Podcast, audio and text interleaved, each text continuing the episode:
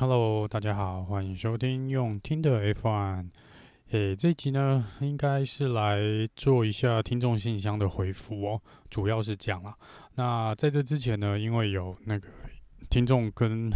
有写信来说，呃，我好像上一集在赛后诸葛的部分呢，有漏掉一些资讯哦。那在这边也稍微先来补齐一下这个上次没有讲到的一些讯息啦。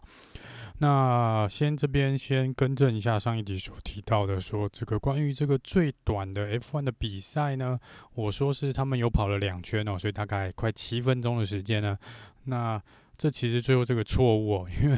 我当时是没有特别去翻官方的呃最终的官方数字，那最后看到这个 官方的数字呢。技术上来说，官方竟然只列了一圈的时间，好像才三分多钟哦，所以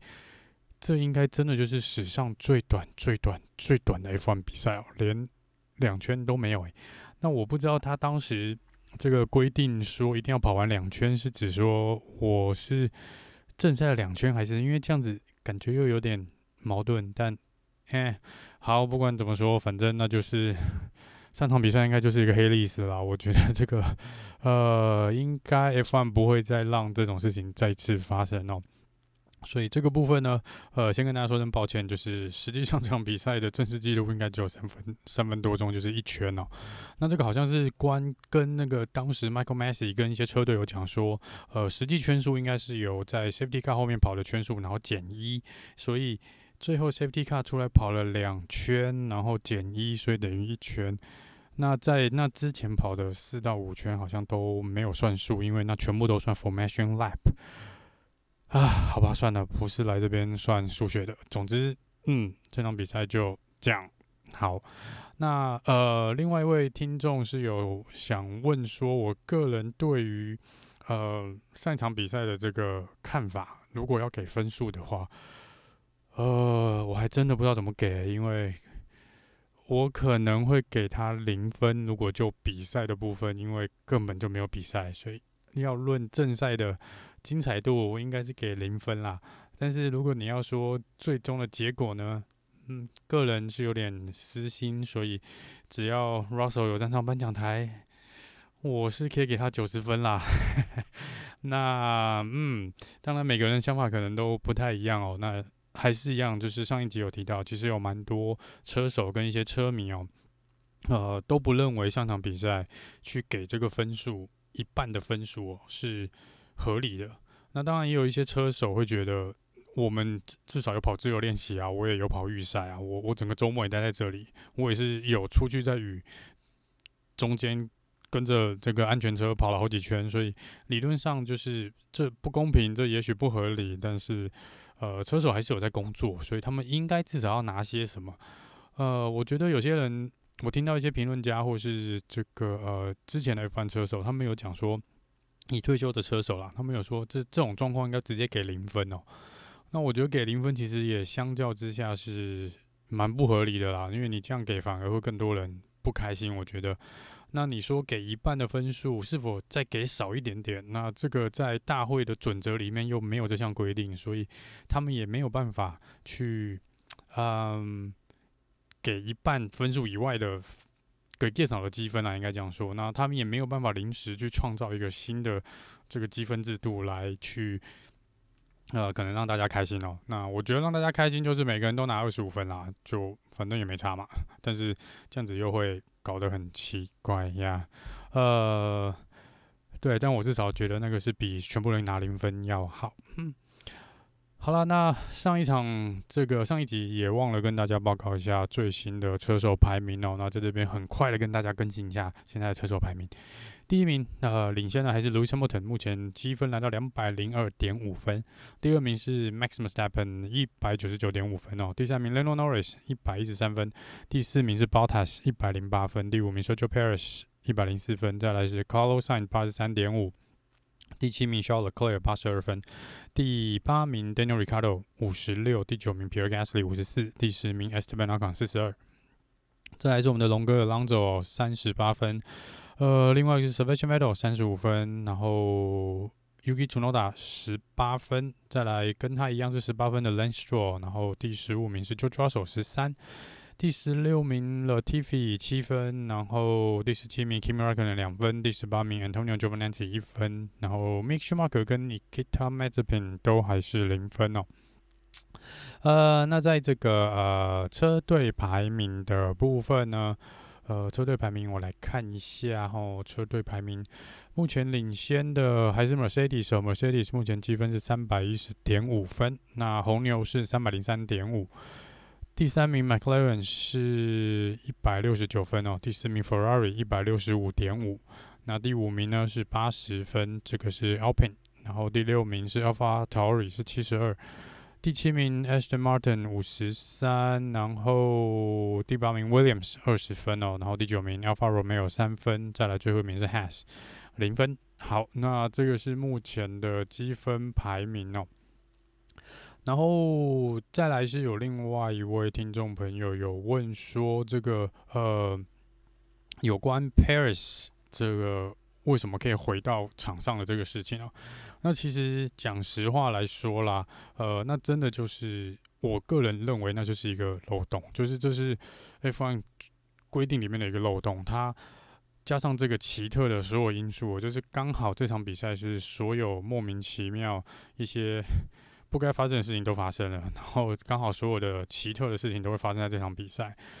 那主要的原因是因为 Perez 其实蛮多人知道，在赛前就应该已经宣布退赛了。其实大会也有接到车队的退赛通知啊。那理论上 Perez 是不能再进行参赛，即便是之后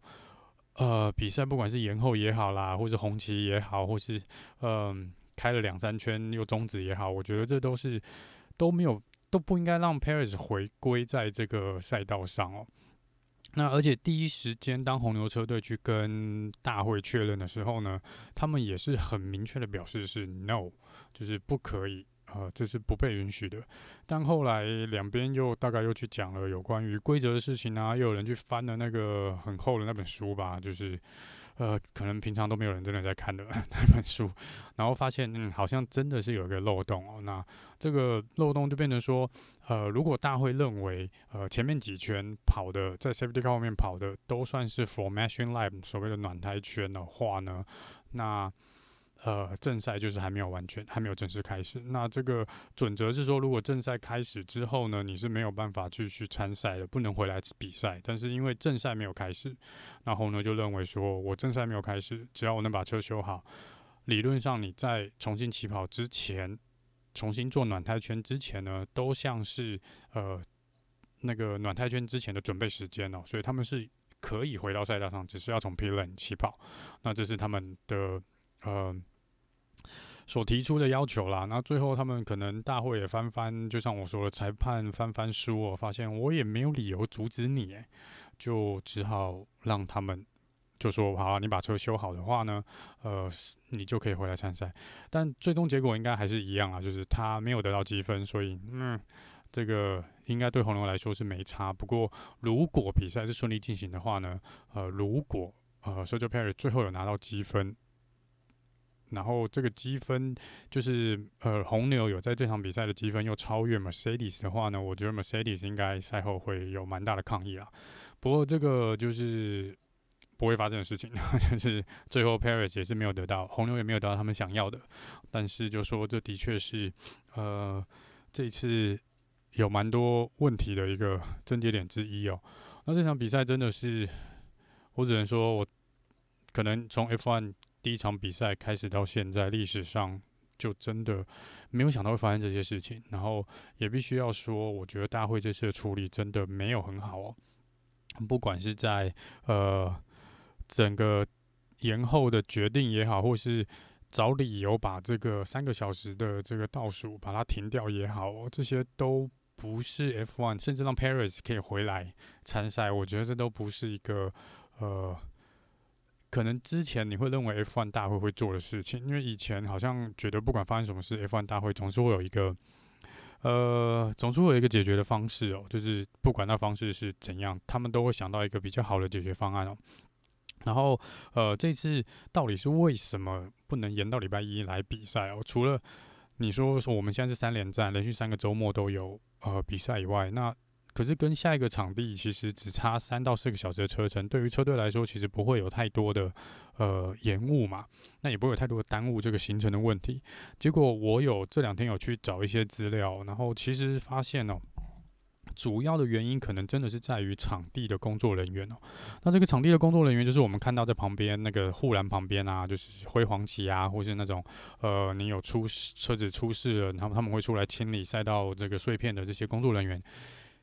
实话是，他们好像几乎都是没有薪水的，他们很多都其实都是自愿来帮忙的。那他们这些这些所谓的志工啊、义工哦，他们其实在平日是有工作的。那如果你把比赛延到这个礼拜一来举行的话呢，基本上真的很多的呃义工这些工作人员是没有办法在礼拜一请假，然后再来帮你呃监督这场比赛。那真的就是一个安全的考量，然后人力的考量，他们呃 F1 大会是真的没有办法，呃，在就是要求也强迫这些义工回来啦。然后这毕竟不是他们底下的员工哦，只是这一点其实让我蛮让我蛮意外的，也就是说，以一个这么经典的赛道，然后 F1 又有这么多的经费跟收入哦，怎么可能会让这些义就是我怎么会有人免费的义工啊？我真的觉得这是一个对我来说是。我第一次听到啦，真的，我会觉得这真的是蛮蛮夸张的哦。那如果你说有给这些人一些薪水的话，呃，也许也许这个礼拜一是真的可以进行比赛的。所以，但是这样看起来，嗯，我觉得在这个地地方可能也要检讨一下，说是不是这个，毕竟他们也是有来工作啊。即便你说万一这场比赛真的没有任何的事故，他们在旁边发呆，但不管怎么说。这是必要的能力嘛？这是必要的一个安全的一个准备。那你就应该要让，应该给他们钱啦。我觉得就是，对啊。如果说完全都没有薪水，是有点奇妙。连我们在台湾这些这些监考人员或考这些国际证照的监考人员都有薪水了，对啊，不应该让他们做白工啊，应该这样说。然后之后来跟大家这几天呢，就是反正 F1 是不管是。FIA 啦，或者 F1 哦，都是饱受抨击嘛。那在 SPA 赛道这边呢，F1 的大会是没有出来讲说他们会退钱哦。他们觉得，嗯，这个可能有问有困难，但是这个 SPA 赛道的经营者呢，是老板是有出来说，呃，他们是有在。有在思考啦，要如何来补偿这个车迷哦、就是他们应该是希望他们会想出一些方法啦。当然，就像我说的，因为呃，毕竟前两天如很多人其实是买套票，这种三四天的套票，所以你必须要啊、思考一下要怎么做一个退费哦、你应该是不太可能全额退啦。但是我真的觉得，如果只是针对当天只买一天票，然后买礼拜天 F1。的门票的话呢，是可以考虑退，先退给他们。那剩下的可以再来考虑是要退百分比多少或什么。因为这场比赛真的是蛮糟糕的一个 一个体验哦。好，那嗯，另外一位听众是有可以叫他小叫叫你小李好了，因为我你们这些都呃，我只看到名字，那我可能就会用你们的 ID 或者名字来来呃。来叫你们哦，所以呃，如果有冒犯的地方，就还请见谅。那你的信里面是说你想要讨论一些呃，what if 有可能发生的一些呃情况啊，就说如果 A 没有发生，或者 B 发生的话，接下来会发生什么问题哦？那你有猜出三个比赛？那这三个比赛就是过去的三场比赛哦，就是这个 Silverstone，然后 Hungry 跟标卷嘛，这比利时。那你在英国这边，你是假设，呃，我可以，也许我理解不够好，但是我可以假设说，你的意思是说，嗯，你没有那场车祸的话，就是 A 是 Hamilton 超成功，然后两车没有相撞，是 Hamilton 呃超越呃 Max Verstappen，然后拿下第一名。那第二，你是认为呃一样没有那场车祸，就是 Max 守住 Hamilton 的话，会发生什么事哦？呃，如果站在我个人的想法当下，我是觉得 Lewis Hamilton，我应该在我的 podcast 有那一集有提到说，我是觉得 Hamilton 就是有点心急了，因为他知道那一场比赛在那个周末红牛车队的表现跟 Max Verstappen 的表现，如果他不在第一圈超掉呃 Max，他会很辛苦，所以如果 Max 有守下来，两车是没有碰撞的话，我觉得那场比赛 Max Verstappen 赢的几率会相当相当的高。那后面这边就不去讨论 Perez 或是 Bottas，呃，后面三四名有没有有没有拿下这个状况？那纯粹就是针对那场车祸。如果没有车祸的话，我是觉得 Hamilton 如果超过去，他应该还是会守得很辛苦。但是呃。如果 Mercedes 有正常发挥他们的呃一般的表现的话呢，那场比赛 Hamilton 还是可能可以守下来拿到冠军。但是在这个如果是 Max Verstappen 没有让 Hamilton 超车的话，我觉得 Max Verstappen 那场比赛赢的几率是相当相当的高。那在匈牙利的部分呢，说如果没有第一圈这个 保龄球的这个状况的话呢，呃，会发生什么事哦？那诶、我其实那一场比赛，如果匈牙利，我有想过，我本来想说 Norris 应该会拿到第三名，就像你说的，就 Norris 会拿下第三名啊。那后面是不是呃 Perez 有没有办法拿到第三？这个我不太确定哦，因为这个以 Perez 当天的表现，我觉得还有点困难，因为前面有蛮多会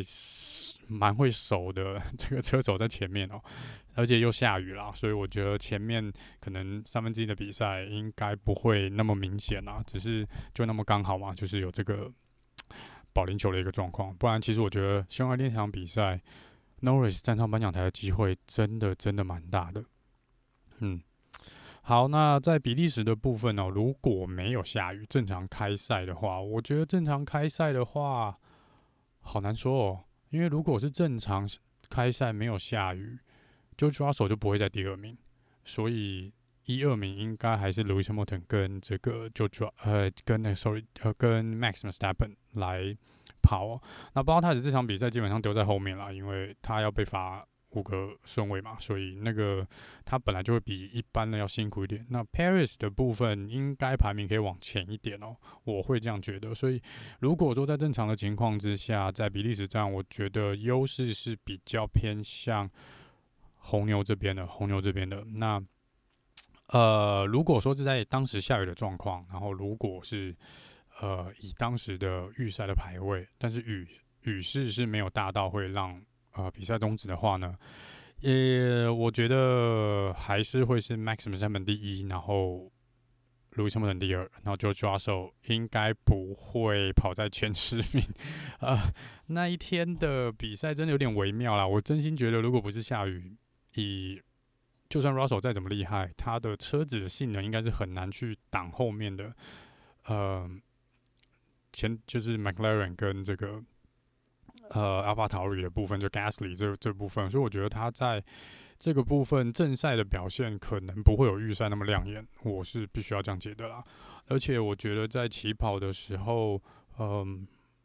Lewis Hamilton 应该马上可以 第一第一圈应该可以马上超掉 Russell，在 Mercedes 这个引擎的动力下面应该可以可以可以超掉 Russell 啊，没有问题。所以 Russell 要站上颁奖台应该有点困难。我在我个人的呃想法下面，所以 Russell 真的就是上场比赛非常非常不完美，应该是相当糟糕一场比赛。但是他是唯一一个可能让我开心的事情啊，因为他真的拿下第二名，真的是蛮开心的。好，那嗯，接下来聊聊这个车手市场的部分哦。嗯，Toto Wolf 有讲嘛，就是说他们已经做出决定了。那我觉得决定配上昨天前两天放出的消息，就是说在不是这个礼拜，下个礼拜 Monza 的这个比赛的时候呢，呃，我们的 Kimi Räikkönen 会宣布退休，然后呃，Bottas 会去 Alfa Romeo 取代 Kimi 的位置。这样子就代表就是说，George Russell 会去 Mercedes。然后昨天有一则八卦出来说，Williams 已经锁定 Alex Albon 去，就是红牛之前的车手 Alex Albon 去，呃，当他们明年的车手，是他认为这个选，呃，这个可能性是相当相当高哦。那就代表说，Williams 这边也认为 George Russell 已经离开了。然后另外一个是之前的 F2 第二名嘛，应该是在 Mick Schumacher 之后第二名那个呃 Kevin Ayala 是他在他的个人的这个呃社群软体上面有说，他说他也已经确定他明年会去哪里哦，但他没有讲他要去哪里。那一般来说，大家会认为他是去 Alfa Romeo，然后取代 Giovinazzi。所以如果这样看起来，Mick Schumacher 应该会留在 Has，然后呃，Alex Albon 如果去 Williams，那 Williams 的另外一个队友就会是 Nicholas Latifi。如果照目前八卦的传闻，然后 Kimi Räikkönen 退休，呃，Bottas 去 Alfa Romeo，George Russell 去 Mercedes，这看起来。是目前八卦偏向报道指出了这个呃方向啦。那我是嗯，我很希望就是说手去 Mercedes，我没有很讲实话，我没有很在意 Bottas 要去哪里，要去 Williams 什么都好，我没有很在意。但我是蛮不希望 Kimi Räikkönen 退休的，因为我个人是从 Kimi 初登场到现在就是一直。一直相当支持他的一个，算是他的车迷啦。那我不管他在哪一队，但是呃，我也不管 F1 现在冠军是谁。呃，原则上我是蛮喜欢 Kimi 在赛车赛车场上，在 F1 这边的。所以如果说他退休，我知道时间也差不多了，加上他今年的表现实在有一点点，即便他个人想留下来，他实在很难去说服 Alfa Romeo 跟投资者，甚至 Ferrari 他们那边，他想再留一年哦，因为。不管是你个人跟车队的感情再怎么好，嗯，人情再怎么交情再怎么深，你今年的表现真的就目前来看，真的不值得明年跟他续约。我必须要讲实话，即便我是很喜欢 Kimi 的，但是他今年的表现真的是我觉得蛮糟糕的，而且感觉大部分的时间他真的就是在状况外，像呃呃之前在。比赛结已经结束了，他还去撞上 Sebastian Vettel，他撞上自己的队友，然后还有这个上场比赛在下雨，他还左轮进维修站的时候磨到旁边的墙壁，这都感觉都不是他应该犯的错，所以在这个而且加上成绩的部分，真的是虽然说他目前在正赛的时候提升的排位是第一名哦，但是。在预赛的时候，真的是蛮跑得蛮糟糕的，就是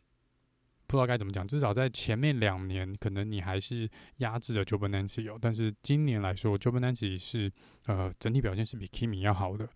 那如果 Giovinazzi 都没有被留下来的话，那我觉得 Kimi 可能应该也不会留下来哦。虽然我觉得车队的的。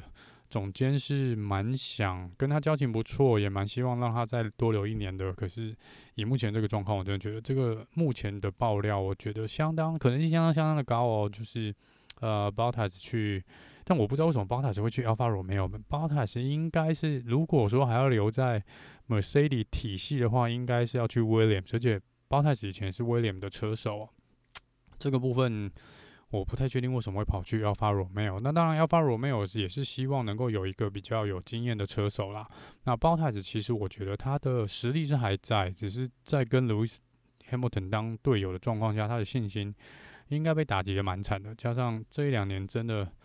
他如果有机会来台湾，应该去行天宫拜个拜哦，就是去寺庙拜拜，因为他真的运气有点有点不好。那他就有点像是。呃，之前几个在 Max Verstappen 当队友的，都压力可能我相信很大啦。然后，呃，可能一开始没有这感觉，可能一开始还可以去想在车队里面去争个这个第一车手的位置。那可能过几年实在是没有办法。那呃，看起来过去几年的确他也是没有办法，加上一些这个呃运气不好的事情啊。那他应该要留在，加上上一场比赛就抓手的表现，我觉得。Mercedes 再不签就抓手我看，呃，如果一宣布还是 Bottas 当卢森堡的队友，可能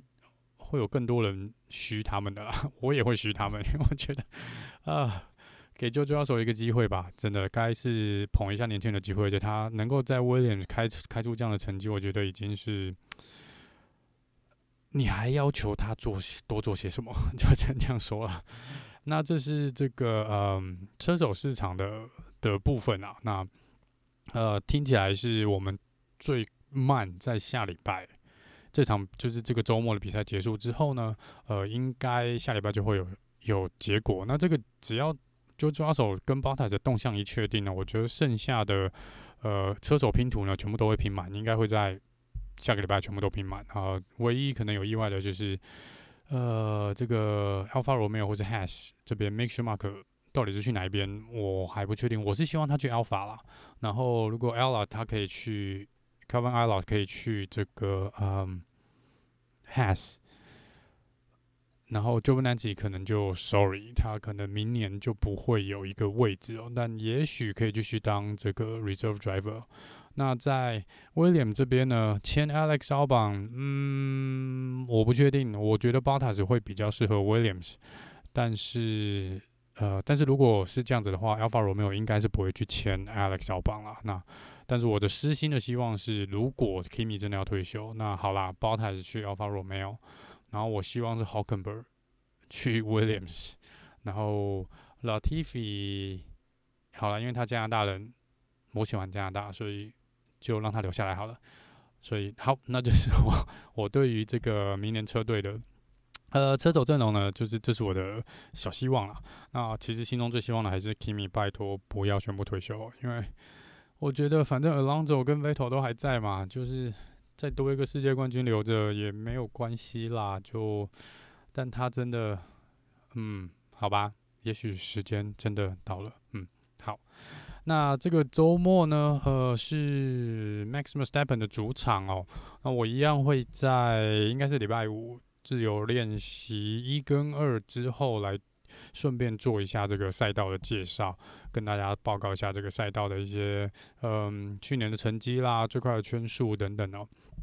然后礼拜六一样是预赛，礼拜天是正赛哦。希望没有再下雨了，就是我这个礼拜完全不会去，希望是个雨战啊。那在我觉得在一般正常情况下，这礼拜应该会相当相当相当的精彩哦。因为上一场比赛，我觉得大家放完暑假回来，好不容易。呃，大家都准备好要来拼一场，结果搞出了这种蛮鸟的一个状况，所以这礼拜希望大家的这个呃热情都还在，然后上礼拜没有发泄掉的这些，嗯、多出来这些经历，或是不管怨恨也好，或是欢乐欢喜的程度也好，就是带到这场下一场比赛哦，这个周末的比赛，那我觉得还是一样啦，是会是 Max Verstappen 对上 Lewis Hamilton 哦。那呃，但是上一场比赛呢，我觉得对于 Rebel 来说呢，应该算是一个可以松一口、松一点点气哦。就是呃，他们的引擎我有讲过，都两位车手都已经在临界点了，是不能再更换引擎了。只要一更换，就会被罚罚这个排位哦。那如果上一场比赛这样子，基本上没有耗损到引擎，然后又可以拿下一点积分，追进一点点积分，呃，然后。因为日本站又取消，可能又不会跑嘛，所以又少了一场比赛，这样会大大降低他们需要再换更多引擎的几率。我讲纯粹讲几率，所以我觉得对红牛来说呢，呃，上场比赛 Mercedes 一定是不爽的啦。Toto Wolff 已经出来讲不爽了，所以，但是在这个部分，我觉得在 Mer 呃 r e b o l 来说呢，应该可以稍微的放松一点点哦，然后来拼看看下一场比赛。好了，那这就是以上的这集呃，用听的 F1 哦，然后跟大家讲一下，因为嗯、有几位听众也有来信告诉我说，希望能够有就是留言的互动嘛。那这个部分我可能真的要看一下，因为好像也只能把它把这个录音档这个 podcast 直接可能用纯嗯。音效的方式、语音的方式放到 YouTube 上面，然后下面的留言就可以开放给大家，大家讨论啊。但是就是因为 YouTube 毕竟是看影片的地方嘛，那这个部分可能就比较无聊一点哦。那我会试看看吧，我会找时间试看看，因为这礼拜呃我个人工作上面的事情比较多，所以嗯会尽量的弄一些时间来看看怎么呃达到一个可以跟大家互动的。的部分哦，然后另外一位听众，这应该是应该是 K 先生嘛？那他是有问说，是否可以用 YouTube 或是呃那些脸书直播的部分哦，来就是来看边比赛的时候来边做一个现场转播。那因为我个人是有付那个付费的看那个 F1 TV 啦，所以这个部分，但是我不知道这个版权问题是否可以